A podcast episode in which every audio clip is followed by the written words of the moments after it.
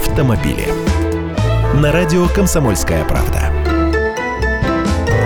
Здравствуйте, я Андрей Гречаник. Не разжигаю, не призываю, просто информирую. 67-летний житель немецкого города Гернсхайм в ночь с 11 на 12 декабря свалил 6 стационарных дорожных камер. Достали, видимо. Сбивать или расстреливать их он не стал, просто сел на трактор и поехал выкорчевывать из земли столбы опоры, на которых, как на новогодних елках, висят камеры.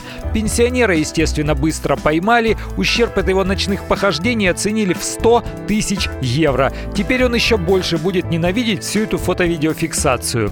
А вот еще одна история, тоже заграничная, для понимания масштаба бедствия.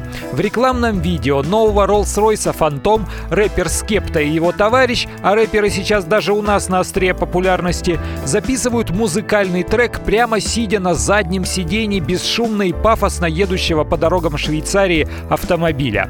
Речь там идет про необыкновенную звукоизоляцию Rolls-Royce, но зрители увидели совсем другое. Чернокожие парни там не пристегнуты, вот беда-то, на заднем сидении. А по правилам же положено. Похоже, чтобы не оскандалиться, ролик британцы удалят. Вот до чего докатились, уже и суровым рэперам с улиц пристегиваться полагается. Так уже впрямь психануть можно и начать камеры выкорчевывать. Но только не у нас, вы же меня понимаете? Если да, то слушайте нашу программу «Дави на газ» по будням с 8 утра по московскому времени. Автомобили.